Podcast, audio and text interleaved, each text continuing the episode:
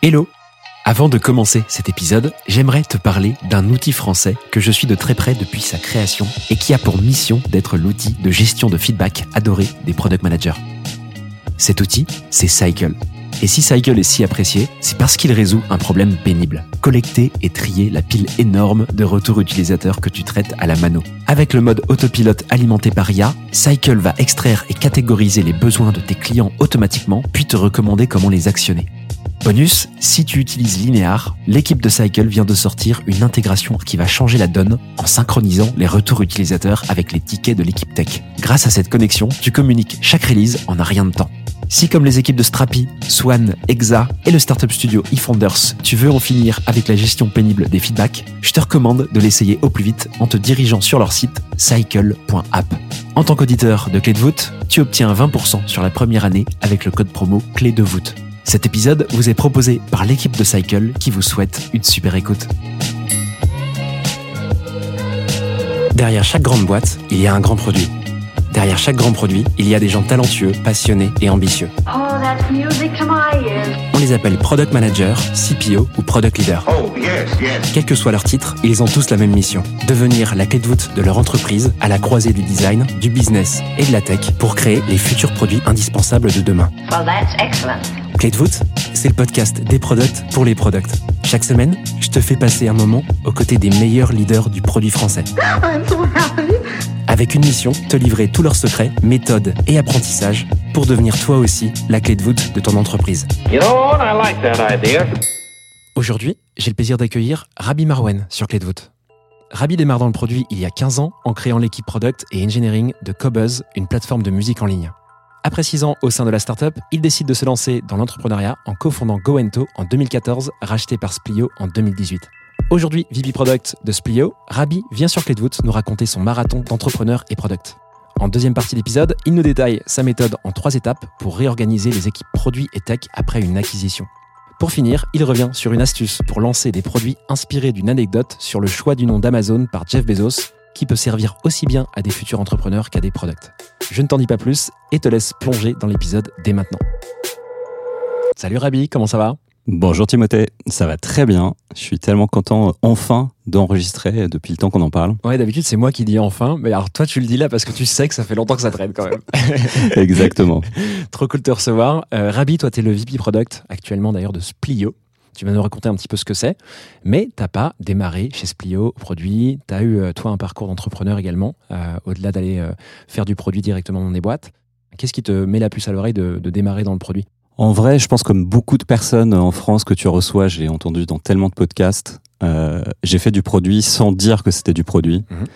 Euh, moi, j'ai commencé, euh, on va dire, dans l'univers product and engineering. J'ai toujours voulu créer une boîte, mais j'ai eu une opportunité euh, avant même de sortir d'école. Euh, J'étais dans, dans la junior entreprise de mon école. On a eu une mission, une super mission qui s'est super bien déroulée avec une maison de disques. Et euh, les fondateurs de cette maison de disques un jour euh, m'invitent à dîner et me disent euh, on aimerait bien euh, t'embaucher, on a un projet, une spin-off, on veut lancer une plateforme de musique en ligne et, on aimerait bien que tu rejoignes l'aventure. Et après, donc en gros, j'ai travaillé avec eux deux ans en, externe, en- dans la JE. Et après ça, bah, j'ai commencé cette aventure dans Cobuzz. Et là, on est en 2007, euh, décembre 2007, euh, euh, le lancement de la version euh, alpha, bêta, je, je sais plus trop euh, à l'époque comment on l'avait appelé. Euh, on est dans un monde qui se transforme complètement, hein, le monde de la musique. hein. Enfin, il faut se remettre à l'époque. hein. Spotify euh, été vraiment euh, balbutiant. Il était, c'était encore la private beta. euh, Apple Music était, on était dans le téléchargement. Tout le monde voulait Mhm. faire de la musique. Fnac euh, venait de lancer sa plateforme. Virgin Mega, hein, pour ceux qui s'en souviennent, hein, le Virgin Mega Store venait de lancer sa plateforme également. Donc on est dans les années folles de la transformation d'une industrie et avec aussi une lutte de, de, de on va dire industrielle entre les, les majors et euh, toutes ces entreprises qui essayent d'imaginer des nouveaux modes de consommation et qui remettent en question finalement le, le business model, le- le- le- comment fonctionnait finalement cette industrie. Donc bref, c'était une, une période très passionnante. Et du coup, quand j'ai commencé, enfin, moi, je disais pas que je faisais du produit. Je disais que bah, je faisais une plateforme de musique en ligne avec tout ce qu'il y avait euh, derrière, avant même qu'il y ait la plateforme de musique en ligne. On avait construit toute la chaîne logistique en fait de en numérisé. Enfin, je, je me rappelle le premier projet, c'était vraiment euh, un robot qui prenait des CD euh, qui les mettait dans un lecteur euh, et qui les numérisait. Et euh, il fallait euh, s'assurer de renommer les fichiers au bon nom pour savoir que c'est tel album de tel euh, label, etc. Et après, l'objectif, c'était de le déposer sur les serveurs d'Apple. Là, je parle vraiment euh, la, la partie maison de disque. Euh, Parce que c'était le démarrage de la musique en ligne. Quoi. On partait des CD physiques pour euh, livrer euh, Apple, pour livrer euh, Fnac, etc. Livrer Amazon.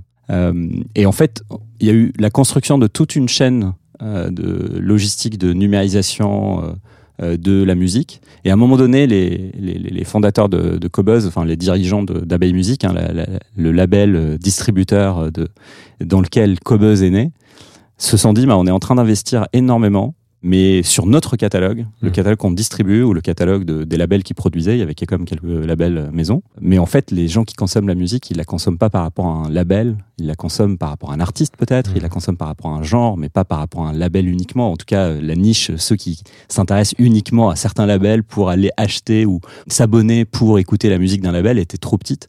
Il fallait du coup bah, ces investissements autant euh, se lancer dans une plateforme de musique en ligne. Et on était tout petit face à des géants, hein. Apple. euh, Enfin voilà, tout le monde. Euh, c'est ce que c'est. Euh, euh, à l'époque, il y avait déjà Deezer. C'était qui le leader justement J'allais te demander euh, à l'époque? Le leader à l'époque de loin, c'était Apple. C'était Apple. Enfin, l'iPod a tellement révolutionné la musique euh, à un moment donné que Apple a pris, euh, en fait, en prenant toute la chaîne de valeur, a pris, euh, a pris des parts de marché énormes dans la musique en ligne. Mais il n'y avait pas encore la, la notion d'abonnement et de streaming parce que les, les, les majors, les maisons de disques, mais en fait, c'est un truc qui, en fait, dont ils ne voulaient pas. Et, et, et je pense qu'il y, a- il y a une série marrante sur Netflix pour ceux qui, qui ont déjà vu ou qui s'intéressent, de Playlist, qui parle de l'histoire de Spotify. Et ça parle justement de cette période que j'ai vécue de l'intérieur. C'est trop bien, c'est- assez, euh, ouais, ouais, cette- c'est assez passionnant. Pour revenir sur euh, euh, du coup le produit et l'engineering, à l'époque, bah, les challenges qu'on avait, premier challenge, c'est euh, comment faire un site internet sur lequel les personnes vont pouvoir euh, trouver les musiques qui les intéressent, euh, les télécharger et les télécharger en haute qualité. Parce que je l'ai pas dit euh, en enfin en parlant de Cobuzz, mais c'était le positionnement. C'était vraiment un positionnement d'une plateforme de musique en ligne qui ne veut pas sacrifier la qualité. Donc ça, c'était un premier challenge. Un deuxième challenge, c'était euh, de faire, un, de commencer le streaming. Donc toujours dans l'idée de rester dans la haute qualité. Mm. On a été les premiers au monde à lancer un service de streaming euh, avec une qualité audio sans perte. Donc euh, c'était la qualité CD. Donc t'écoutais en fait en streaming. euh, à l'époque, c'était le, le format le, le plus courant, c'était du FLAC, euh, mais on avait aussi d'autres formats. Et voilà, on était les premiers au monde à le sortir. C'était quoi le modèle tu, tu payais euh, à la musique, euh, au track du coup Alors, ou- les, les premières années, hein, les 2007, 2008, euh, 2009, c'était vraiment du. Tu achetais un album ou une, une piste, et c'était le modèle euh, classique. Et en, en 2009, si mes souvenirs sont bons, on a lancé euh, l'abonnement, l'abonnement de streaming. Et, euh, et on était les premiers à avoir les, les majors, en plus de, dire que c'était le premier service en haute qualité, ben on était les premiers à avoir les majors sans, euh, DRM. Et en fait, on a construit mais, un nombre incalculable de choses. On a construit euh, ce, que, je te disais tout à l'heure, la, la partie qui permettait de, lancer l'encodage dans le bon format au moment pour réduire aussi la durée d'attente. On a fait un lecteur en ligne. euh, 2008, là, on est dans ces années-là. 2008, le lancement de l'App Store. Donc euh, pareil, 2009, on lance notre app mobile. C'était vraiment les débuts. Euh, l'app iOS, puis il fallait sortir l'app Android, euh, puis il fallait sortir l'app Windows Phone. euh. et donc tout ça, c'était finalement autant de produits dans la même entreprise. Donc c'était franchement une expérience et dans une industrie qui était en transformation. Et c'était euh, franchement une super aventure.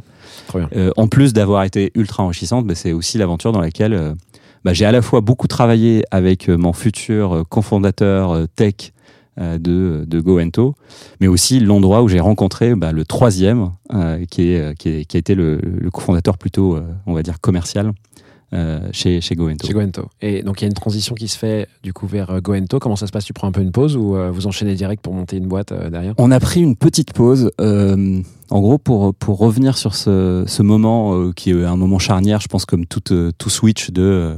comme je te disais tout à l'heure, j'avais une envie de création d'entreprise depuis très longtemps. Même en, entre, enfin, en école, j'avais déjà cette envie-là. Et quand j'ai vu l'opportunité Cobuzz se présenter à moi, je me suis dit, là, c'est le, le meilleur endroit pour apprendre. Donc, je peux pas, je peux pas rater cette opportunité-là. Donc, euh, et moi, une de mes motivations euh, du quotidien, c'est l'apprentissage. Euh, et du coup, j'ai saisi cette opportunité. Et en fait, ce qui s'est passé, c'est qu'au bout de 6 ans, 7 ans, on a commencé, enfin, on avait un truc qui, qui tournait, même s'il y avait encore énormément de challenges, hein, parce que le positionnement, le marché, le fait d'être face à des géants fait que, en fait, c'est jamais un, un long chemin tranquille. Mais n'empêche, il se, il se passait un phénomène, c'est que régulièrement, j'avais un document, une boîte à, id- à idées, et régulièrement, je pensais à ces idées de création de, de boîtes, et je les notais. Et en fait, plus j'avançais, plus euh, le truc bah, commençait à prendre de plus en plus d'espace, on va dire, dans, dans, dans mon esprit. Et en revanche, je m'étais fixé comme règle, je, je ne créerai pas une boîte tout seul. C'est marrant, mais je, je me vois tellement dans ce que tu dis. J'avais la boîte à idées, je me disais pareil, j'irai pas tant que j'ai pas quelqu'un avec moi. Et, et l'histoire vraiment a basculé. Euh, Loris, euh, donc euh, mon futur cofondateur et qui, qui travaille avec moi depuis pas mal d'années euh, chez chez Cobuzz, côté engineering, euh, déménage et du coup on fait désormais parfois le trajet en métro le soir ensemble parce qu'on est voisins. Et un soir, en fait, je sens que lui aussi, il a envie. Donc on prend date, on va dîner et j'ai encore le le, le reçu du dîner, ouais, du, de- de- du dîner de ce resto qui a scellé en fait notre avenir Ah, ensemble.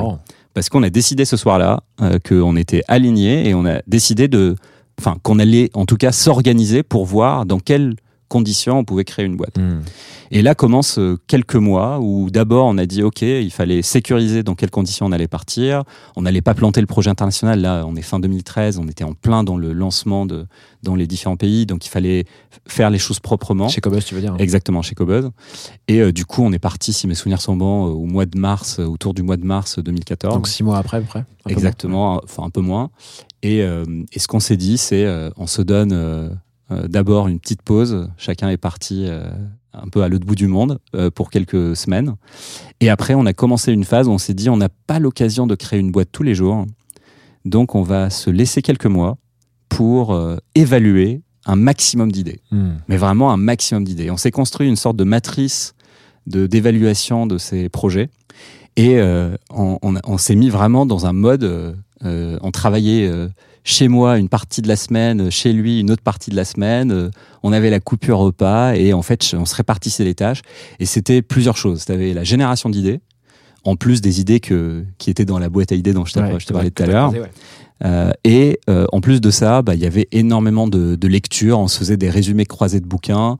On s'est fait des sessions de- d'alignement sur nos motivations, où est-ce qu'on se voit. Mais ça, l'alignement et les motivations, on l'a commencé le premier round, c'était avant même de, de dire qu'on partait de Cobuzz. Mais tu faisais en parallèle, c'est ça que tu veux dire. Ça Exactement.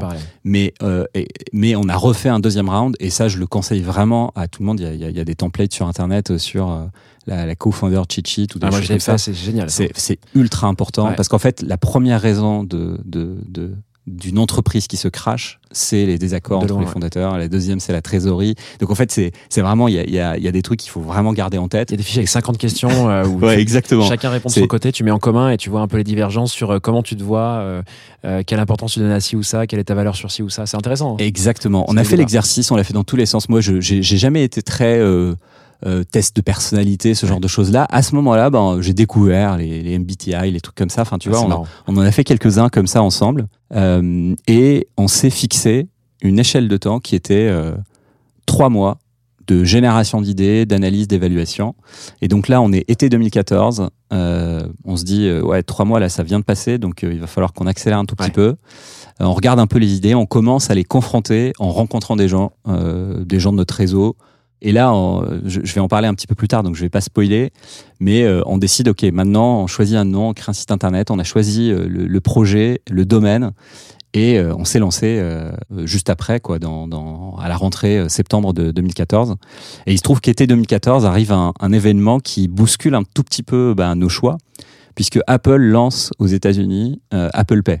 Ouais.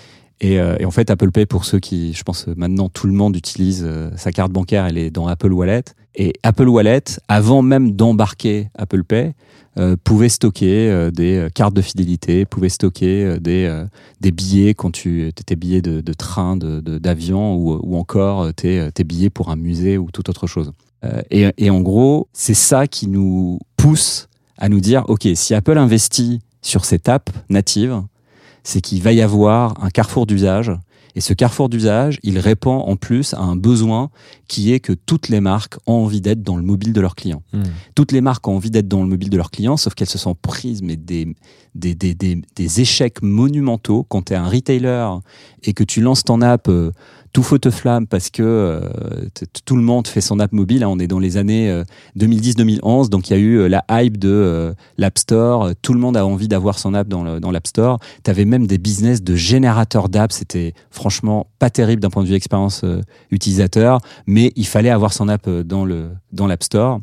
Et tu as beaucoup de, de, boîtes qui ont raisonné, bah tiens, on externalise, on prend une agence, on construit une app mobile. Sauf que ce qui se passe après, l'app, si elle apporte pas vraiment de la valeur, bah, elle est pas utilisée. Mm. Donc euh, en gros, t'as- tu perds plus de 50% v- au bout de 30 jours qu'il la désinstalle. En plus, à l'époque, c'était la, la guerre à l'espace sur ton, entre les photos, les, les, les trucs audio, Ouais, sur etc. disque dur, tu veux dire. Ouais, sur, sur ton smartphone, enfin sur ton iPhone ou sur ton, ton smartphone Android, bah, c'était la guerre à la place. Donc en gros, les gens passaient leur temps à, à supprimer les apps dont, dont ils n'avaient pas Ouais, l'usage. ouais.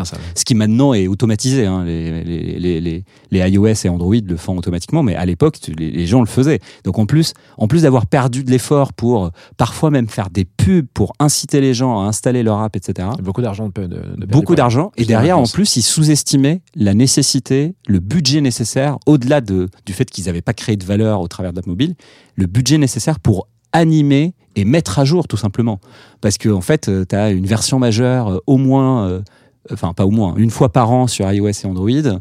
Cette version majeure, elle apporte parfois des changements. Tu te retrouves, si tu fais pas la mise à jour, bah, ton app, elle est retirée. Enfin, c'était un truc où il fallait vraiment, ça devient un, vrai business et il fallait vraiment l'entretenir et pas juste un projet one shot, quoi. Et donc, il y avait ce challenge. Il fallait être dans le mobile.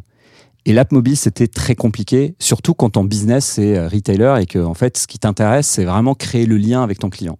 Et on s'est dit, le, le wallet va répondre à cet enjeu-là, parce que pour le coup, c'est une app native. Et euh, c'est comme ça vraiment qu'a démarré l'aventure. Donc c'est quoi juste l'idée de base euh, quand vous lancez? Parce que tu nous as pas dit maintenant. L'idée de base, c'est de permettre euh, à des marques, euh, dans le commerce en particulier, c'était vraiment le focus initial, de d'utiliser les wallets dans leur relation client. Et donc le cas d'usage le plus courant, c'est j'enregistre une carte de fidélité ou j'enregistre un coupon. On les orientait beaucoup sur la carte de fidélité parce qu'une fois que tu as fait l'effort d'enregistrement initial, et ben en fait ça y est, la carte est dedans. Et pour certains qui ne le sauraient pas, Apple Wallet, une fois qu'une carte est enregistrée, tu as la capacité de la mettre à jour à partir du serveur. Et donc, euh, le, côté dynamique, euh, actualité, évolution de ton offre, nouveaux produits ou autres. Donc, il y a la mise à jour. Et en plus, quand tu as un programme de fidélité à points, à statut et autres, bah, ça peut se refléter sur la carte sans aucune action de l'utilisateur, vraiment. Et la deuxième chose que ça permet, c'est que ça permet de d'informer le client quand il y a un changement sur sa carte et donc de le notifier. Ouais. Et donc ça ouvre un canal finalement relationnel au travers du wallet. Et ce qu'on a construit, c'est un logiciel en SaaS qui est utilisé par des marques du retail. hein, donc c'est c'est vraiment des marques euh, la plupart du temps B2C. Euh, le, le premier cas d'usage, le premier segment, c'était des marques du commerce qui enregistraient leur euh, carte de fidélité. Après, on s'est étendu sur euh, les billets, les tickets. On a eu euh, aéroport de Marseille, on a eu, enfin, on- a eu plein de secteurs marques. que le pur retail. ouais. Exactement. Mais vraiment, le cas d'usage sur lequel on s'est lancé, c'était celui-là. Et ce qui est marrant, notre premier client, celui pour lequel on a créé la structure juridique pour facturer, on l'a eu par du porte-à-porte. C'est-à-dire que on, on- on a fait les, les premiers mois. À l'époque, je te parlais, on a eu beaucoup de lectures, beaucoup de. Et en fait, on était tombé vraiment dans Steve Blank, qui est un, un prof de Stanford, euh, qui a beaucoup parlé un peu de customer development. Et en gros, c'est c'est l'ancêtre de la discovery où tu fais des Mhm. interviews en fait avant d'écrire n'importe quelle ligne de code. Et on s'était fixé comme objectif avec Loris à l'époque, c'est on essaye d'implémenter le moins de choses, voire rien, tant qu'on n'a pas la preuve qu'il y a un intérêt, qu'il y a une envie. Et du coup, on a fait plein de choses qui nous ont permis d'avoir les premiers, euh, les premières rencontres, les premières interviews, les premiers échanges avec euh, des potentiels clients. Et un de ceux-là, c'était vraiment euh, une épicerie fine dans, dans, dans, mon quartier. qui s'appelle Apertibus, qui existe toujours et qui continue son, son expansion. Mais à l'époque, ils, avaient trois points de vente. Et le, le- la caricature de l'early adopter. C'est vraiment la personne, tu sens dès le premier échange qu'en fait, il adore la nouveauté, il adore la tech, il adore, même si son métier n'a rien à voir avec tout ça, C'est un mais il, est- ambassadeur de base pour vous. il était, il était à fond. Et il l'est encore, hein, encore aujourd'hui. Euh, Jérôme, si, t'as- si un jour tu écoutes ce, ce podcast. Tu, tu l'emmèneras directement en boutique. tu le feras cliquer sur Spotify. Et en gros, euh, on se pose sur sa terrasse de, de l'épicerie fine, on lui présente un petit peu le, le concept qui n'était pas encore complètement mûr, mais voilà. Et il dit, euh, moi, de toute façon, j'ai toujours cru, euh, il faut que je crée un programme de fidélité. J'ai telle problématique précise de, euh, j'ai beaucoup de gens qui viennent à l'heure du déj. Or, l'épicerie fine, bah, en fait, on est ouvert toute la journée. Il y a plein d'autres produits qui ne Mm. se, sont pas consommés à l'heure du déj. Donc, j'ai besoin de driver du trafic en dehors des horaires. Donc, je vais faire un programme de feed et il faut que je sois dans le mobile des clients. Les gens, ils sont tous sur leur mobile, donc il faut que je sois sur le mobile des clients. Et du coup, on a, on a vraiment euh, continué nos interviews. On a eu deux, trois autres euh, early adopters qui nous ont dit euh, go, ça nous intéresse. Et on a du coup implémenté euh, sur le, la fin de 2014, euh, début janvier, février, euh, bah, les, les, les, prémices, quoi, les débuts du, du soft. À l'époque, le, le, le, le back-office du soft, c'était nous. Hein. Pareil, j'aime beaucoup euh, Paul Graham qui a écrit un truc qui s'appelle Do Things, enfin un de ses essais dit euh, Do Things That Don't Scale. Et globalement, en fait, on a, on a vraiment euh, commencé à, à, à faire ce que devrait faire une interface self-service qu'on donnerait finalement à, à des équipes chez nos clients. Mais en gros, à l'époque, Jérôme, bah, il nous envoyait un, un SMS ou un message pour nous dire ah bah j'aimerais bien euh, envoyer telle notification euh, tel jour. Et vous, vous des trucs comme ça. Et nous, on le faisait manuellement. Mais après, le reste fonctionnait automatiquement. C'était connecté à sa caisse. Les gens, ils passaient en caisse, euh, ils accumulaient la cagnotte, ils avaient une notif. Donc, tu avais un volet très automatique. Mais après, tu avais un volet un peu plus manuel qu'on faisait nous-mêmes. Donc ça, c'est 2014, tu dis? Là, c'est on est février 2015. Et on crée la boîte, la structure juridique, on l'a créée pour facturer Apertivus. Euh, voilà, euh, à ce moment-là. Et est-ce que le soft a beaucoup, alors j'imagine qu'il y a eu beaucoup d'évolutions, euh, etc. Est-ce que la, la, la proposition de valeur a évolué avant le rachat par Splio ou est-ce que finalement vous êtes quand même resté là-dessus et après vous avez développé? On est vraiment resté là-dessus. Donc, je Pas peux eu te résumer. Il n'y a pas eu de pivot. euh, Il n'y a pas eu de pivot. Je peux résumer très rapidement les phases majeures parce que je pense que c'est assez courant dans une entreprise type SaaS. Première année, donc 2015, c'était la phase des early adopters. Et en fait, on avait finalement beaucoup de boulot pour une boîte qui était euh, juste fondée par deux personnes et euh, euh, complètement bootstrap. hein. donc, euh, c'est notre argent et notre énergie et, et euh, Pôle emploi Venture. Ouais. Euh, le meilleur financeur de, de start-up euh, de France. Exactement. Et du blague. coup, euh, ouais, non, mais c'est sûr, c'est, je pense, que c'est le premier. Donc, euh, donc là, 2015, euh, du coup, c'est ça, ouais. 2015, beaucoup d'early adopters. Euh, et en fait, ça te donne aussi euh, une forme de d'enthousiasme, enfin assez Ouais. fort, quoi. Tu, tu te dis, euh, Tout est possible, quoi. ouais, tout est possible. Tu commences. En fait, on a commencé, on avait l'Occitane, on avait 200, j'en avais euh, Merci. Et là, on se dit, euh, attends, il va falloir sortir de de, de, de nos appartes. Donc, on s'installe dans un accélérateur. Euh, qui était euh, qui existe toujours, hein, Innovent Connect. euh, on a fait un premier programme d'accélérateur, on a fait un petit benchmark des, des différents programmes d'accélération, etc. On s'est installé là-dedans, on trouvait que c'est intéressant. Là, pareil, par l'accélérateur, on est mis en relation avec le groupe Chantel, toujours client aujourd'hui. Donc là, les deux premiers que je cite, ils sont toujours euh, euh, clients encore aujourd'hui. Et en gros, groupe Chantel, c'était notre parrain dans, dans cet accélérateur. Et là, on change d'échelle. Première enseigne nationale, euh, hors compta, euh, à l'époque, je crois, une soixantaine de points de vente. euh, euh, pareil pour leur programme de feed. euh, et tu as vraiment cette, cette vague des early adopters où tu as l'impression que tout est facile. Là, on se dit, euh, en fait, il y a du succès, on a un peu de traction, donc euh, à nous deux, ça va pas le faire. Il va nous falloir quelqu'un un peu plus euh, sur euh, le volet commercial, mais en même temps, on n'a pas encore de quoi euh, recruter quelqu'un. Et en plus, il y a quelqu'un qu'on aime bien, qui vient de partir de chez Cobuzz, avec qui on a déjà travaillé. Tiens, et si on lui proposait En plus, qui nous avait aidé un peu euh, en amont, un peu en freelance sur euh, euh, l'enregistrement de la marque, euh, sur des trucs un peu... euh. 2016, Sébastien nous rejoint pour le commercial. On commence à, à, à, à poser une structuration commerciale. Et là, c'est l'année dure, quoi. C'est vraiment l'année dure parce que tu te rends compte que, en fait, les early adopters, c'est une chose, mais euh, faire du call d'email, obtenir des rendez-vous et convertir, bah, c'est une autre histoire. Et en fait, ce qui se passe, fin 2016, on participe à un appel à projet, on signe la FNAC, et là, ça change complètement la donne. C'est-à-dire que 2017, quand on le commence, quand dans les calls d'email, tu mets la FNAC comme cas d'usage, là, d'un seul coup, le taux de conversion change. La preuve euh, sociale, du coup, c'est pas, pas des conneries, quoi. Pas du tout. Et je sais pas si c'est ultra sectoriel, mais je pense que dans le commerce, il y a un peu le côté, euh, je, je, si la FNAC le fait, c'est que c'est c'est bien, c'est que c'est utile. Et du coup, on commence à signer tous les mois euh, une, deux, trois marques et des belles marques. Hein, Monsieur Bricolage, Les Vins Nicolas, euh, euh, Noroto, euh, de belles marques sur vraiment. Après, on, fait un autre euh, un, autre concours euh, Dufry, le leader mondial du travel retail. On part en Suisse avec avec Sébastien, en soutien devant le Comex de Dufry. Pareil, sélectionné, toujours client de, de notre solution. Et en fait, l'année 2017, c'est l'année de l'attraction. Et en gros, là, on se dit, on, on recrute. Hein, J'ai oublié de le dire. 2016, c'est aussi l'année où on a on a recruté nos premiers salariés. On commence à avoir des stagiaires, euh, un freelance pour la partie euh, administratives, etc. Et en gros, fin 2017, on se dit, euh, ce serait intéressant de, de lever des fonds pour aller plus loin, parce que globalement, c'est hyper intéressant le SaaS, mais en fonction de ton panier moyen, tu peux te retrouver, avoir le sentiment que tu es freiné dans ta croissance Mmh. si tu n'investis pas. Et on commence à rencontrer euh, des fonds, des business angels. Et un de ces business angels nous dit, écoutez, moi, ça m'intéresse, mais j'y connais rien au monde du CRM, au monde du commerce. Mais je connais quelqu'un qui euh, est un des cofondateurs de Splio. Ça pourrait l'intéresser à titre personnel. Et en plus, je veux avoir son avis sur le deck. Est-ce que je peux lui envoyer Hmm. Sans problème. Quelques semaines plus tard, j'ai le rendez-vous. Donc là, on est euh, au mois de juin euh, ou au mois de mai euh, 2018. Donc l'objectif de ce, ce mail, c'est que quelqu'un investisse chez vous, on est d'accord hein? Exactement. Ouais. Je rencontre le, un des cofondateurs de, de, de, de Splio. Il me dit, euh, écoute, moi j'aime bien votre, euh, votre projet, ça m'intéresse pour investir. Je lui dis, euh, bah, au-delà de l'investissement, il se trouve qu'on est, on a des logiciels très complémentaires et on commence à avoir des partenariats parce qu'en fait, si on connecte nos logiciels, il y a plus de valeur pour les clients. Donc c'est gagnant-gagnant. Il me dit, en revanche, moi les partenariats, je gère pas. On a une CEO, tu la rencontres. Je la rencontre quelques semaines plus tard. Et là, je sens dès le, dès le premier échange, je sens qu'elle a une idée derrière la tête. Donc Mireille, la, la CEO de Splio. Et ce qui se passe, c'est que je sors de ce rendez-vous, je vais voir Sébastien et Loris, je leur ai dit, parce qu'on n'a pas eu cette discussion, je leur dis, si demain on reçoit une offre de rachat, est-ce que vous êtes partant ou vous voulez continuer l'aventure euh Et en gros, euh, il se passe rien quelques semaines plus tard, enfin deux semaines, euh, je me dis, j'ai... J'ai fabulé, elle était juste curieuse. Et trois semaines plus tard, elle m'envoie un SMS, elle me dit, écoute, j'ai pas arrêté de penser, j'ai envie qu'on aille plus loin dans, notre discussion. Et en fait, là, on était quasiment, euh, on avait un accord de principe de quelques business angels pour la levée.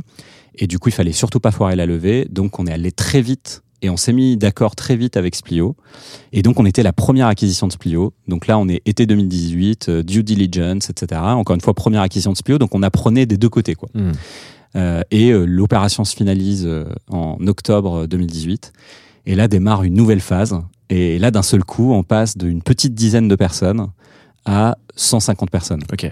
Splio faisait quoi initialement? C'était la même value Splio, que vous, un concurrent pas du tout. ou pas du tout? Non, non. Splio, historiquement, c'est un acteur de l'email marketing, euh, donc euh, existe depuis 2001, qui a beaucoup évolué sur euh, les plus de 20 ans de- de- de- d'expérience. et en gros, au moment où ils nous rachètent, ils venaient d'ajouter vraiment, de se repositionner sur la New Loyalty.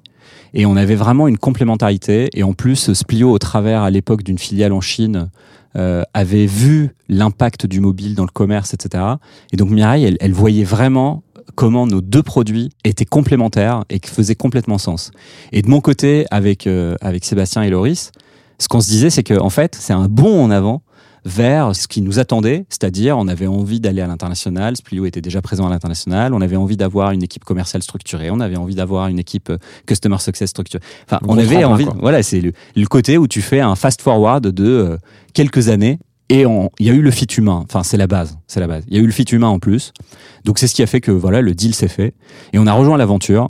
Et là, pareil, tu commences un nouveau, un nouveau chapitre, mais qui est d'une autre nature en fait. C'est, c'est tu passes la phase du scale, tu, tu, tu réalises que en fait, ce qui marche euh, à 10 ne marche pas du tout à, à 150. Enfin, tu apprends énormément. Et globalement, l'année 2019 a été focus commercial. L'année euh, euh, 2020-2021 était un peu plus focus, on va dire, intégration, product et tech. T'étais à la maison bloquée, donc t'a- t'avais le temps.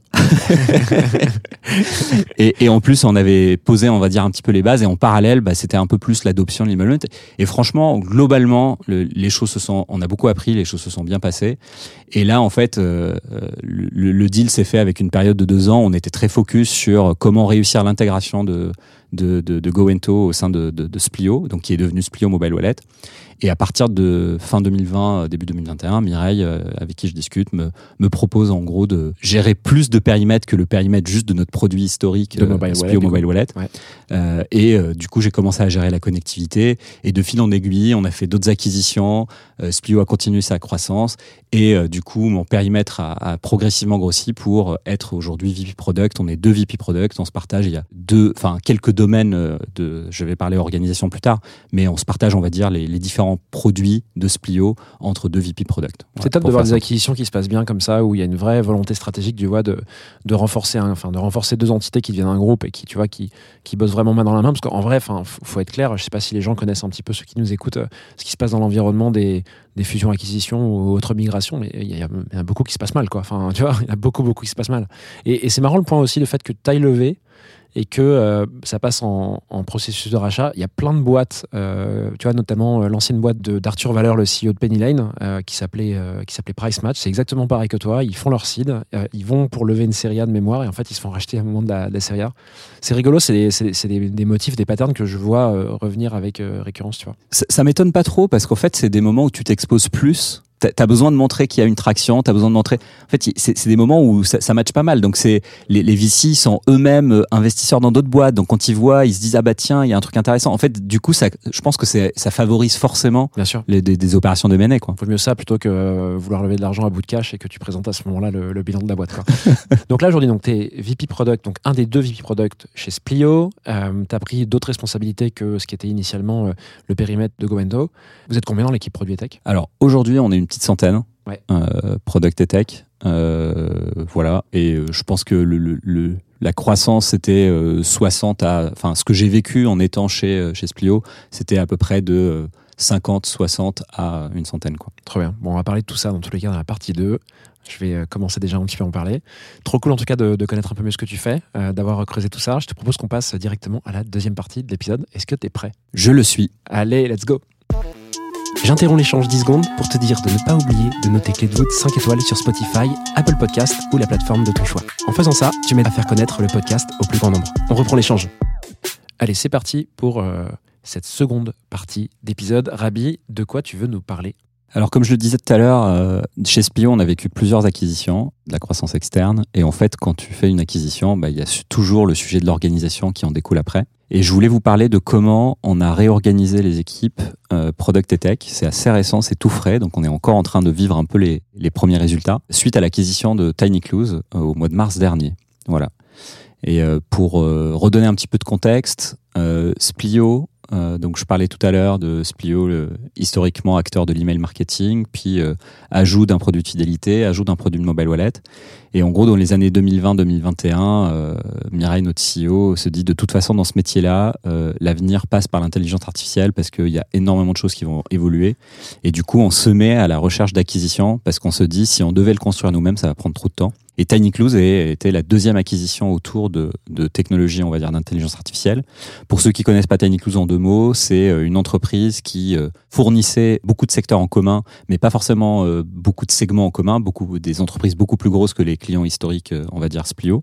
Une solution pour permettre de générer des audiences à partir d'objectifs, de produits. Donc le marketeur, au lieu de passer son temps à imaginer euh, quelles conditions je vais faire pour euh, avoir de- des messages personnalisés auprès de ma clientèle, et ben en fait il se dit euh, ok moi dans ce message là je vais parler de tel et tel produit ou telle catégorie quelle est l'audience qui est la plus appétente pour acheter? Et du coup on inverse un petit peu et on fait gagner du temps et on évite en plus les billets limitants qui Mhm. peuvent exister l'exemple typique que j'aime toujours euh, citer c'est euh, souvent un marketeur quand il va réfléchir par rapport à un ciblage il va se dire euh, bah il faut pas que je sois trop spammy donc les gens qui ont acheté récemment bah, je vais les exclure Or, dans ta base, tu vas raisonner par rapport à, on va dire, à la moyenne de récurrence d'achat, sauf qu'une moyenne cache souvent beaucoup de réalité. Il y a des gens qui achètent tous les, tous les mois, d'autres qui achètent tous les six mois et d'autres qui achètent peut-être tous les deux ans. Et du coup, en te disant, ah bah tiens, je vais couper la poire en deux, je vais prendre ma moyenne et, j'élimine tous ceux qui ont acheté euh, depuis six mois, bah peut-être tu te coupes de tous ceux qui achètent tous les mois alors que c'est finalement tes clients les plus fidèles. Bref, voilà, c'est un exemple où là, finalement, avec du deep learning, on arrive à générer l'audience la plus appétente pour euh, finalement le contenu de ton message. Et euh, donc il y avait deux assets technologiques très centraux pour la suite de l'entreprise et deux organisations product et tech complètement différentes. D'un côté, euh, plutôt des feature teams côté Splio, et de l'autre côté, une structure plus petite, plus lean, et qui était plutôt orientée, euh, organisée en, expertise. Donc, tu avais les data engineers d'un côté, tu avais les data ops de l'autre, tu avais quelques personnes côté product, tu avais une équipe front. Donc, c'était vraiment par expertise. Quoi. Pas de découpage euh, en. Pas de en découpage de fonctionnel. euh, une, une équipe, je l'ai oublié évidemment, l'équipe qui est au, au cœur de- du prédictif. Donc une équipe en charge de, toute la partie intelligence artificielle et du deep learning, hein, du moteur prédictif. Donc vra- vraiment par expertise, quoi. Donc les data scientists, etc. Donc ça, c'était un peu l'organisation. Feature team d'un côté, expertise team de l'autre. Et on avait un challenge, bah, comment on va organiser euh, ces équipes-là post-acquisition. Avec des gens qui viennent de cultures différentes, parce qu'en fait, ils ont appris Cul- à bosser différemment. Quoi. culture différente, paradigme technologique différent, c'est Mm. très important aussi de le, de le préciser. Et phase d'entreprise et euh, approche et les enjeux de l'un sont, même si sur le papier tu te dis c'est ultra complémentaire, c'est souvent en fait le, le truc qui est traître, c'est que tu as l'impression que ça marche super bien sur le papier, mais tant que tu l'as pas vécu, en fait c'est compliqué. Mm. Et justement, du coup, euh, ça nous paraissait important dans euh, la mise en place de l'organisation bah, d'avoir plusieurs phases. Première phase, c'est travailler ensemble sans perturber complètement les organisations. Donc c'est une première phase. L'objectif, c'est délivrant de la valeur sans tout casser. Au moins, on sortira des aspects théoriques et on aura appris des choses concrètes et on aura déjà construit du fit, euh, euh, identifié les différences, identifié là où chacun est le meilleur et Mhm. comment on va faire la suite. Deuxième phase, bah, réfléchissons justement à la vision, alignant quel, est, quel sera le 1 plus 1, qu'est-ce qui va donner demain pour que ça devienne euh, le, le 3 du futur. Quoi. Euh, et phase 3, c'est le rollout de cette organisation, bah, comment tu la communiques et comment tu t'assures post-communication bah, qu'en fait qu'elle devienne effectivement une organisation et qu'il n'y pas des, des choses qui partent un peu euh, en vrille comme Au souvent dans les... Exactement. Bah, Donc voilà, on peut, ça, on c'est peut le refaire si tu veux à partir de la phase 1, c'est parfait. Euh, comment ça s'est passé Combien de temps ça prend Euh, Comment tu le fais concrètement ça? Alors, la phase 1, Travailler on, ensemble, on a, on a identifié deux euh, livrables clairs d'un point de vue euh, product et tech pour l'entreprise qui avaient de la valeur. Et ça, ça a été identifié dès la phase de, la, de due diligence. C'est-à-dire que le deal, c'est un peu la thèse du deal. C'est tiens, en fait, on a, on a un produit côté Splio sur lequel techniquement, il y a beaucoup d'améliorations que pourrait apporter la set techno Tiny Clues. Euh, et un autre, un marché sur lequel on travaillait euh, plutôt euh, sur un produit euh, partenaire et on voulait euh, du coup construire par-dessus euh, la techno de, Tiny Clues, un futur produit. Je ne vais pas citer les noms pour l'instant. Et globalement, donc il y avait deux assets techno. Et donc, c'était assez logique de se dire, bah, on va se concentrer. Comment on va travailler? L'objectif, c'est de délivrer ces deux produits le plus rapidement possible. Et on s'est fixé euh, une échéance à peu près l'ordre de grandeur, c'était euh, un peu plus de six mois pour les deux. Euh, Il y avait des choses qui étaient en commun, des choses qui séquençaient, et tout ça, il fallait apprendre à travailler ensemble sans complètement tout casser dans l'existant, parce que sinon tu te prends pas six mois, mais tu te prends un an et demi. Enfin voilà, c'est un peu ça la première phase. Et là, en fait, on a mixé quelques équipes. Donc à la marge, celles qui étaient, on va dire, au cœur du, du moteur et qui avaient besoin le plus de travailler au quotidien ensemble. Et pour les autres, cha- chaque, équipe restait travailler à sa façon, euh, dans son truc, etc. Vous avez toujours un découpage d'un côté feature, euh, team, et Exactement. côté, euh, c'est juste expertise. au niveau d'une équipe qu'on a commencé parce qu'il y avait aussi des data engineers côté Splio. Il y avait voilà, il y avait aussi des data scientists côté Splio. Donc ces équipes-là en particulier, bah, on les a mises en commun. à collaborer ensemble. ouais. Exactement. Bah, du coup, ça a permis déjà d'apprendre à un peu plus travailler ensemble, de sortir des aspects théoriques, de commencer à délivrer. Et en plus, en fait, le fait de délivrer, bah, un, tu fais la preuve de ta thèse du deal, en l'occurrence. Mais en plus de ça, bah, en fait, ça, ça- tu, tu sors de l'aspect théorique et tu rentres dans le concret. Hmm. Donc ça, c'était vraiment la, la, la première phase qui a duré 6 à... Voilà, c'était euh, entre le mois de mars et euh, le, le premier livrable, c'était euh, début de l'été. Le deuxième livrable, euh, c'était la fin de l'été. Mais en réalité, bah, on a commencé déjà à préparer la phase 2 dès, euh, dès le début de, de l'été, dès le mois de juin. Et la phase 2, c'était regardant maintenant, ok, on a appris, on a vu les premiers résultats. Donc maintenant, on n'est plus dans un truc conceptuel, théorique. On, a les éléments concrets qui nous permettent de dire ben, quel est le chemin qu'on peut dessiner en commun ensemble, quel est le chemin futur? Euh, et on travaillait main dans la main euh, à tous les niveaux de l'entreprise pour dessiner ce chemin commun. Et pour devenir une seule entreprise, en fait, il fallait plus qu'il y ait des tiny clues d'un côté, des splios de l'autre. Il fallait devenir une seule entreprise. D'abord, tu réorganises la façon de collaborer de certaines équipes. Tu, tu, tu, Du coup, que voilà, quelques équipes, Quelques exactement, équipes. mais mais pas forcément de façon. On l'a- on l'annonce pas en mode ça c'est l'organisation cible. Hmm. On leur dit là, on s'organise pour délivrer ces deux objectifs-là, Donc, très vite, tu revois la deux collaboration. milestones. Voilà, exactement. Tu, ensuite, tu crées donc l'étape 2, c'est de dire euh, bah, cet orga, maintenant qu'elle est faite, voilà, on va l'emmener, c'est ça? On, on regarde plus trop l'orga, c'est plutôt les apprentissages qu'on a tirés de l'orga. Ok. C'est qu'est-ce qui marche bien, qu'est-ce qui a moins bien marché? Ok. Qu'est-ce qui euh, théoriquement c'était comme si, mais en fait il y a une différence de paradigme qu'on n'avait pas identifiée. Parfois il y a même des sujets liés au vocabulaire. En, en gros, on utilise le même terme, mais on parle pas de la même chose. En fait, tout ça, tant que t'as pas travaillé, que t'as pas livré quelque chose ensemble, tu t'en rends pas compte parce que dans les discussions initiales, bah, tu restes un peu à la surface de certaines choses et t'as pas l'occasion d'approfondir. Quand il s'agit de mettre un produit dans les mains d'un client, là, tu te rends compte des écarts, tu te rends Mhm. compte des différences de paradigme, tu te rends compte de plein de choses. Tu apprends énormément en travaillant avec quelqu'un. Et du coup, ça nous donnait des apprentissages à la fois sur les façons de travailler, sur ce qui marche, sur ce qui marche pas, et ça nous donnait plus de matière pour construire le vers où on veut aller. Hmm. Et c'est quoi concrètement? C'est un document que vous mettez en place où euh, bah, tu parlais de vocabulaire, tu parlais de cette feuille de route, etc. Qu'est-ce que tu fais concrètement euh, pour, euh, pour cette phase 2 Alors, pour la phase 2, euh, on l'a fait de façon un peu. Les, les réflexions étaient plutôt en cercle restreint, parce qu'il fallait pas non plus polluer tout le monde avec toutes les questions, il fallait continuer à délivrer. Et en plus, la deuxième milestone, comme je l'ai dit, elle, elle, était, elle arrivait plutôt euh, à la fin de l'été. Donc, c'était, euh, on va dire, le, le leadership product et tech. On, on s'est mis plein de workshops et euh, on exposait des sujets. Ok, bah où est-ce qu'on veut aller? Euh, Quel est notre plan? Euh, Qu'est-ce qu'il va falloir reconstruire? Et à l'issue de ça, il y avait une sorte de premier doc, un peu de quelle est la stratèque. Un autre doc qui était quelle est la product vision mise en commun. On a identifié plein de sujets sur lesquels il fallait faire des POC pour valider euh, vers où on veut aller, plein de sujets sur lesquels il fallait plutôt faire du scoping, euh, comment on va euh, cadrer tel ou tel sujet pour la suite. Le sujet, c'est quoi? C'est des choses dans les roadmaps de chacune des Exactement, de chacun des exactement, produits Ouais. exactement. C'était euh, des évolutions de features, des Mhm. choses euh, additionnelles, des, des refontes de systèmes, euh, comment tacler telle partie qui a beaucoup de dettes techniques, comment déplacer en fait ton enjeu. Je disais que l'enjeu de l'entreprise, enfin le barissant de l'entreprise, c'est beaucoup plus déplacé vers la donnée et vers l'IA. Et donc ça, ça change aussi Bien bah, sûr. ta stack technique. Est-ce que tu abandonnes des choses Est-ce que tu abandonnes des choses Est-ce que tu conserves d'autres Est-ce que tu Exactement. Qu'est-ce que tu arrêtes ouais, C'est ok. c'est parfaitement dit. Donc en gros, on a fait beaucoup de workshops autour de ça. Mhm. Et on commençait à dégrossir bah, à quoi pourrait ressembler l'organisation. Moi, il se trouve qu'en amont de tout ça, j'avais fait quelques interviews euh, pour discuter, notamment une mise en relation grâce à toi. J'ai discuté avec Ah oui, je me Bénard, souviens de ça, Voilà, j'ai discuté avec pas mal de personnes pour voir leur retour d'expérience, comment ils s'étaient organisés, qu'est-ce qui marche bien chez eux, etc. Sur du multiproduit. hein. Sur du multiproduit exactement. Et l'objectif, c'était de nous permettre un peu de nous imprégner aussi des bonnes, enfin voilà, de ce qui se fait sur le sur le marché, ce qui marche et ce qui marche moins bien, euh, pour capitaliser finalement sur l'expérience aussi des, des, des autres. Il y a eu pas mal de lectures. Et en gros, si je schématise, tu avais deux types d'organisations qui ressortaient les organisations impact et les organisations en feature team ou euh, en domain team. Et après, tu as plein d'hybridations. Et la réalité, c'est que quand tu fais un zoom sur les organisations euh, par euh, impact, bah, la réalité, c'est qu'il y a quand même un- souvent un sous-jacent, soit des équipes un peu plateformes qui gèrent des choses qui ne sont pas impact, soit en fait, euh, au sein des équipes impact, tu mets en quelque sorte une table de mapping où tu dis, bah, toi, telle équipe impact, tu as quand même la responsabilité d'un truc en dehors de ton impact, ouais. d'un point de vue maintenance, d'un point de vue euh, quand il y a un bug, quand il y a un ticket, bah, qui va s'en occuper quoi.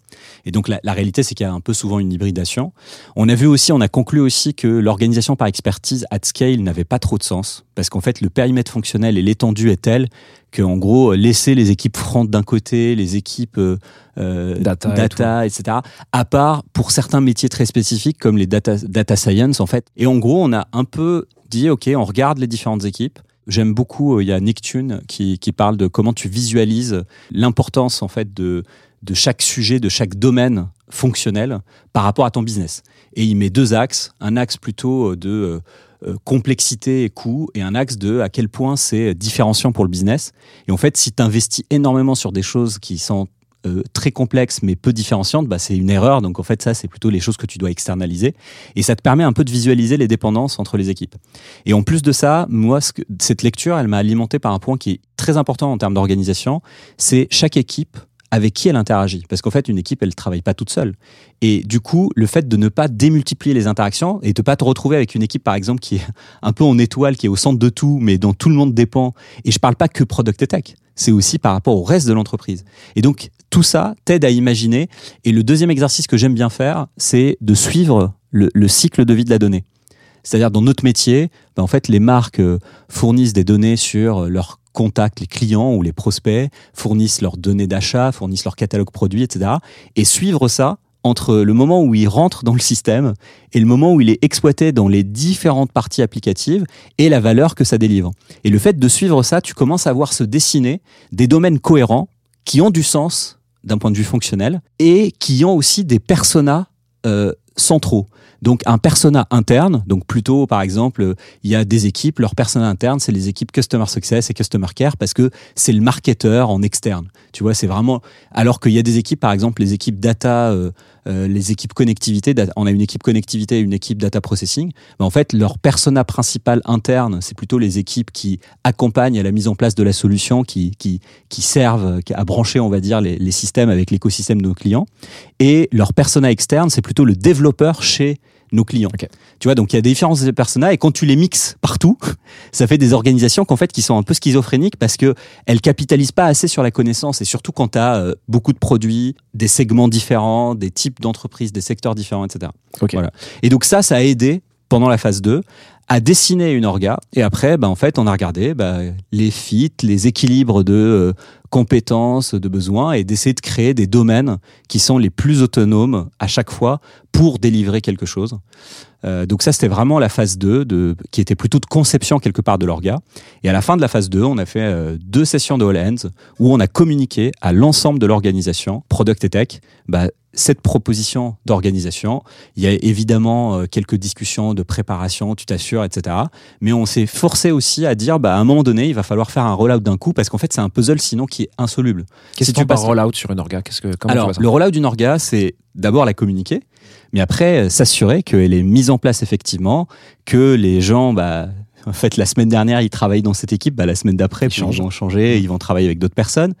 Et dans le rollout, s'assurer que les personnes adoptent cette organisation déjà dans Product et Tech, mais après, il y a l'adoption en dehors de Product Tech. J'ai parlé tout à l'heure des main personas internes, et ben en fait, les communiquer auprès de l'équipe Customer Success, la communiquer auprès de l'équipe Sales, la communiquer auprès de l'équipe Customer Care, les communiquer auprès d'une équipe qu'on appelle chez nous Solution Delivery, qui sont vraiment orientés, comme je l'ai dit tout à l'heure, à connecter notre solution avec l'écosystème de, de, de nos clients.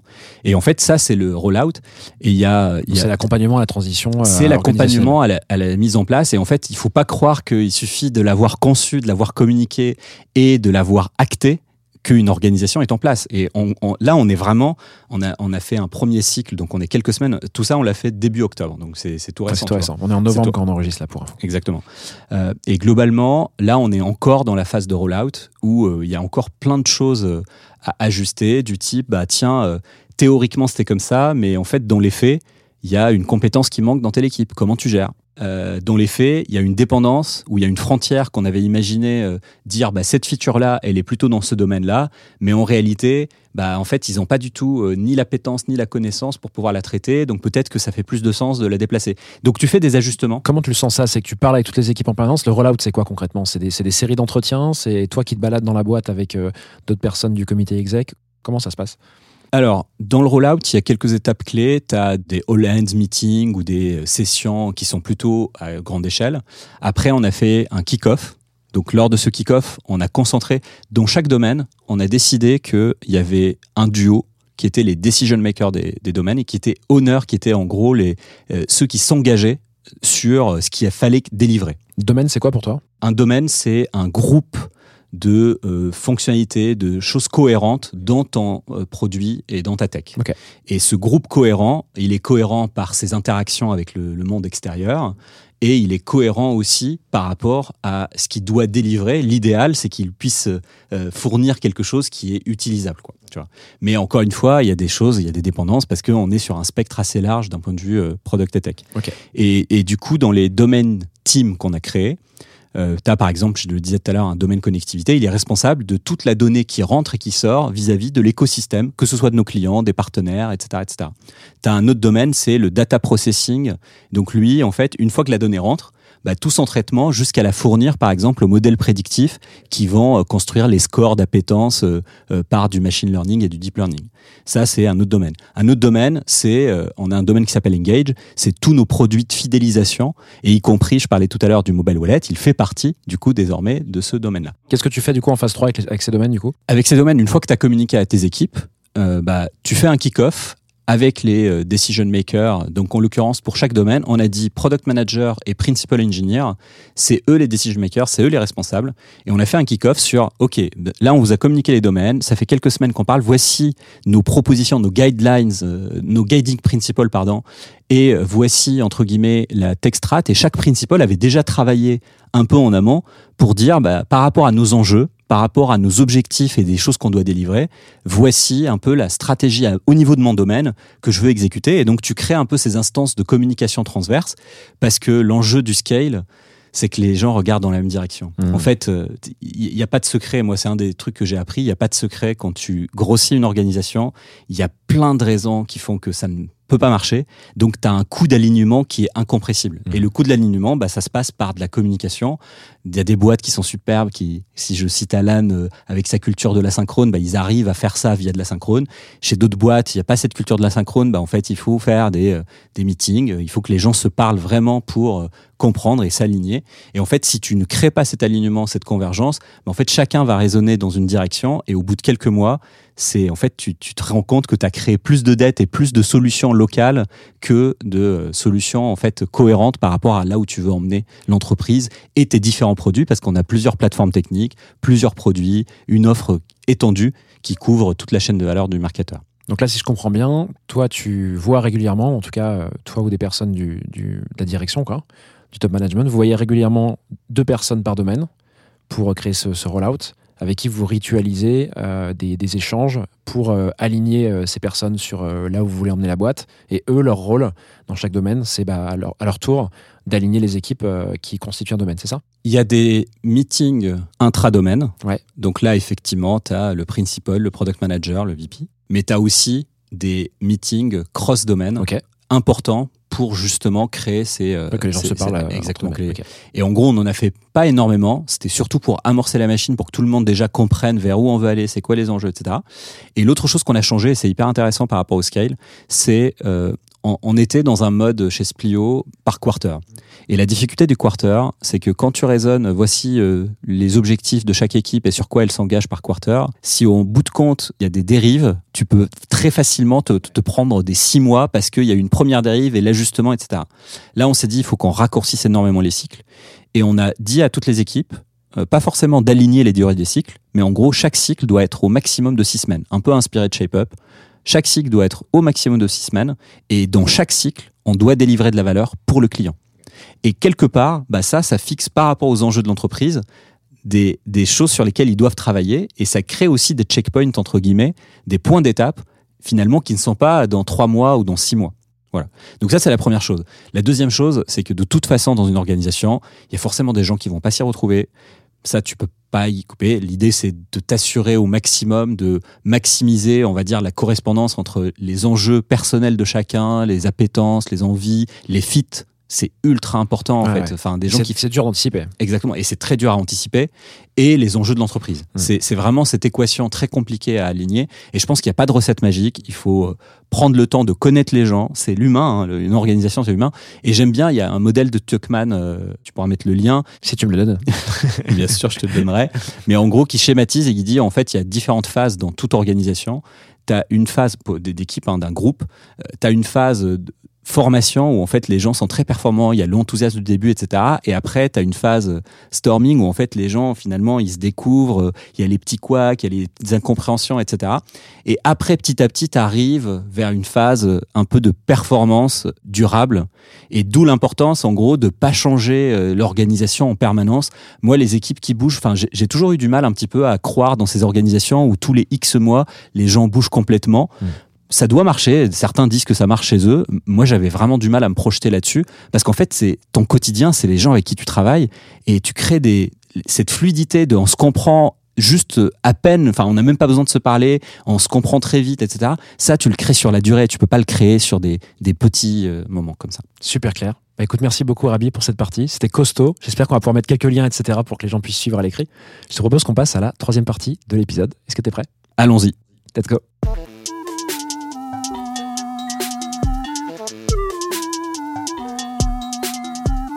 Allez, c'est parti pour cette troisième partie de ton épisode. Rabi, de quoi tu veux nous parler? Je voulais parler d'un- d'un- d'une petite anecdote ou expérience que j'ai vécue et que j'ai réutilisée avec une de mes des product managers avec qui je travaille, qui est très utile pour les lancements de produits, je trouve. Euh, quand on a créé Goento euh, à l'époque avec Loris, je t'ai dit on écoutait plein de, de vidéos, podcasts, euh, on lisait plein de choses. Et un jour j'écoute l'histoire de Jeff Bezos de comment il a appelé, enfin pas pourquoi Amazon s'appelle Amazon quoi. Et il raconte qu'il était au téléphone avec son, son avocat pour la création de la structure juridique et Amazon devait s'appeler Abracadabra. Et en fait, l'avocat comprend cadavre. En gros, là, Jeff Bezos se dit, mais ça peut pas le faire, quoi. Donc, il voulait un nom qui commence par un A pour que ça soit au début, etc. Et il a fini par choisir Amazon. Mais en gros, de cette anecdote, ce que j'ai retenu, c'est que, un, quand t'es dans du B2B, là, en l'occurrence, c'est pas lui, mais en gros, quand t'es, t'as besoin souvent de dire le nom au téléphone, etc., bah, c'est important de partir de l'audio et pas de partir de l'écrit. Et euh, de ça est née une idée. On a fait un sondage au début, donc on est été 2014. Euh, on se dit euh, comment on va s'appeler? On fait un brainstorm avec Loris. On prend plein de noms, plein de trucs. On cherche les .com disponibles, etc. Et à partir de ça, on fait un enregistrement de trois noms. Donc Loris enregistre avec sa super voix euh, trois fichiers audio. On met ça dans un Typeform. Typeform ve- venait de démarrer. Ça existait déjà en 2014. Ça existait déjà en 2014. Et on envoie ça à tout notre réseau, euh, LinkedIn, nos anciens euh, copains d'école, euh, de lycée, tout ça, tu vois. On, balance à tout notre réseau et on leur dit, première chose, c'est transcrivez le nom que vous entendez. Deux, dites-nous lequel vous préférez. Trois, dites-nous ça vous inspire quoi et pourquoi vous le préférez. Et quatre, nous allons lancer une boîte dans tel domaine. Si vous avez des contacts, bah, mettez-nous en relation. Et en gros, ce servait, euh, au-delà d'avoir permis de choisir le nom de la boîte, il nous a rempli notre pipe de GoEnto la première année. C'est-à-dire le nombre de rendez-vous qu'on a obtenus par des mises en relation, de mise en relation, de mise en relation. Bah, L'année 2015, tout ce qu'on a eu venait quasiment de euh, cet effort de, de survey. Et en gros, ce que je retenais de ça, c'est que, un, quand tu impliques ton réseau, tes, clients, tes, tes, collègues dans euh, quelque chose qui est aussi émotionnel que le nom, bah en fait, un, ça te donne énormément de feedback. Et deux, ça contribue à l'adoption ou à la génération de leads, euh, dans l'occurrence dans la création de la boîte. Et du coup, il y a, il y a quelques temps, euh, donc euh, une des une des product managers euh, qui travaille chez nous était en charge de lancer un nouveau produit euh, qui s'appelle Loyalty WebKit désormais et qui est en gros un petit JavaScript que les marques mettent sur leur site e-commerce et qui va générer l'interface utilisateur pour le programme de fidélité qui est géré par Splio. Pendant la phase de conception, ça s'appelait SDK en interne, personne n'était très satisfait, c'est un nom très techno, Ouais. notre persona principale est marketeur, comment on va l'appeler, etc. Plein d'idées, et au final, ok, allez, tiens, on va faire un survey. Donc, elle a préparé le survey, elle a mis différents noms. On n'est pas parti euh, dans le truc audio parce que c'était pas le nom d'une marque et on n'avait pas besoin de transcrire quoi que ce soit. Mais elle a mis les différents noms et elle les a mis avec le pitch. Donc en gros, chaque nom n'était pas isolé. C'était un nom dans une phrase qui pitchait ce que c'était. Hmm. Et elle demandait aux gens de choisir. Euh, en réalité, on avait déjà notre préféré, notre chouchou avec elle quand on en discutait dans, dans nos one-one. Mais on s'est dit, bah, on va confronter notre chouchou à la réalité du terrain. Et en fait, dans une boîte de 250 personnes, bah, tu as une diversité de personas aussi, de profils, de parcours, d'expérience. C'est déjà un échantillon génial avant même de l'exposer, on va dire, euh, dans ton marketing, euh, de l'avoir sur ton site web, etc., etc. Et donc, elle a lancé ça. Et franchement, j'en ai été bluffé par le taux de participation. Donc, euh, je sais plus, mais on était, je pense, quasiment à une centaine de, participants. Alors que généralement, les gens, tu leur envoies un survey, enfin, tu as, quand même des taux de participation qui, qui dépassent rarement les 5-10%. Là, on était quand même à quasiment 50%. Et en gros, euh, déjà, ça nous a conforté dans le choix du nom. Et ça a contribué à l'adoption et ça nous a donné des feedbacks assez intéressants. C'est que quand tu leur dis bah, à quoi ça te fait penser, qu'est-ce que ça t'inspire, est-ce que tu as un, un commentaire? Et en plus, comme il y avait déjà une période euh, Early Access euh, programme qu'on a mis en place pour avoir des, les premiers clients qui essayent le service, tu avais aussi certaines personnes de l'entreprise qui ont déjà été confrontées en pratique à ce produit-là et donc qui te donnaient des feedbacks hyper enrichissants pour la suite euh, de- du produit. Donc tu pars d'un sondage pour un nom et en fait tu euh, en obtiens un outil qui t'aide euh, pour la suite pour faire décoller le produit, soit le lancer, soit euh, trouver des leads, donc euh, le commercialiser, soit j'imagine le faire évoluer peut-être dans son positionnement, son message, etc. Quoi. Exactement. Hyper Exactement. intéressant. Trop marrant. Bah écoute, merci beaucoup. Moi je la connaissais pas cette anecdote. Je connaissais le, un bout de l'histoire du nom d'Amazon, en tout cas ce que ça évoquait, mais pas le fait qu'il devait appeler euh, Amazon Abracadabra le cadavre. C'est très marrant. mais attends, en anglais du coup cadavre, je sais pas ce que ça veut dire. Enfin, c'est, Bah, la, traduction c'est. Ouais, c'est la même chose. c'est- me- Ouais, donc c'était vraiment pas, pas super. Il a dit j'ai pas envie d'appeler ma boîte quelque chose qui inspire, euh, voilà, Il a bien qui fait. pourrait être confondu. Il a bien fait. Le site aurait une autre tête. Trop bien. Merci beaucoup euh, pour cette anecdote, Ravi. Hyper cool. Euh, Je te propose qu'on finisse le podcast avec les questions flash. Le principe est simple. Tu vas me poser quatre questions et tu vas me répondre le plus rapidement possible. Est-ce que tu es prêt? Je le suis. Allons-y. Quel est ton pire échec en tant que VP Product ou Product Manager dans ton, dans ton ancienne vie? C'est toujours compliqué cet exercice d'échec, mais euh, celui auquel je pense, c'est avoir sous-estimé l'alignement nécessaire sur un diagnostic quand tu prends une nouvelle équipe. Donc en gros, j'ai pris une nouvelle équipe. Euh, je connaissais bien le business, je connaissais bien énormément les, enfin, l'écosystème, etc. Mais euh, le diagnostic et l'alignement avec l'équipe déjà en place sur où est-ce qu'on en est, qu'est-ce qui va, qu'est-ce qui va pas, ne pas juste se limiter à écouter, euh, ok, bah là on est à ce stade et la prochaine étape c'est celle-ci, ok, bah je te fais confiance, on avance comme ça. Et en fait, on n'était pas super alignés sur le diagnostic et ça nous a fait perdre énormément de temps parce que en gros, tu imagines une stratégie, tu imagines des choses qui sont finalement un peu déconnectées de la réalité opérationnelle de ce que l'équipe peut fournir. Et du coup, je, enfin, j'en ai beaucoup appris et de l'importance de ne pas sous-estimer l'alignement sur le diagnostic initial. C'est ton pire échec? Il y a pire Celui- comme échec. ce- celui auquel je pense parce que quelque part, enfin, moi je considère avoir perdu, pas personnellement, mais l'entreprise ouais. Et cette équipe, nous avons perdu collectivement un an, je pense, à cause de cette. euh, et c'est un an, Vu- un an dans le vide d'une Vu comme entreprise. ça, ça fait mal. Ouais, exactement. Comment est-ce que tu apprends et progresses dans ton quotidien? Je pense comme beaucoup de personnes, euh, des lectures, des podcasts, euh, des, des médiums de toutes sortes. Euh, mais j'aime beaucoup aussi, euh, quand je parlais tout à l'heure de l'organisation, en interviewant des, des, des personnes. Enfin, tu vois, tu, tu, tu déjeunes, tu prends un verre euh, avec des personnes de l'écosystème. Euh, pas forcément que je connais, mais c'est ultra enrichissant parce que ça te donne un regard via des parcours complètement différents et ça, ça apprend énormément. Quel conseil donnes-tu à tes product managers pour progresser? Alors, on a construit euh, collectivement chez Splio un product playbook.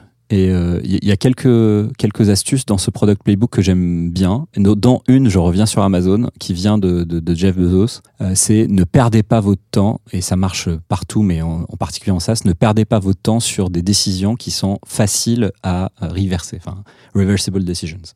Parce que en vrai, en gros, le temps que tu discutes, que tu débattes, etc., si c'est facile à verser, tu essayes, tu apprendras beaucoup plus, même si ça échoue, et tu y tireras et tu feras, tu reviendras. Et la technique un peu au-dessus de ça, c'est de dire, bah, en fait, quand je suis face à une décision qui paraît peu réversible, comment je peux arriver à la décomposer en plein de décisions réversibles? C'est pas facile. Il y a des cas où c'est impossible, mais au moins, ça évite euh, le paralysis analysis. Voilà, c'est la paralysie où tu, tu n'arrives plus à savoir bah, comment avancer, comment décider.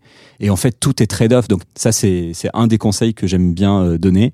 Et je pense que le deuxième, euh, très très important, c'est comprendre le métier des clients au travers de projets. Ne pas avoir peur. C'est pas parce qu'on est product manager, qu'on est côté product et tech, qu'on ne doit pas en fait faire des choses avec les customer care, faire des choses avec les project managers, les équipes customer success. En fait, en faisant, en résolvant des vrais problèmes de clients, c'est là où tu apprends le plus. Et comprendre le métier du client, il faut pas déconnecter en mode euh, non non mais moi je fais de la discovery, je fais des user interviews, etc. Mais en fait, la vérité c'est que le meilleur interview, c'est quand chacun y trouve euh, son intérêt.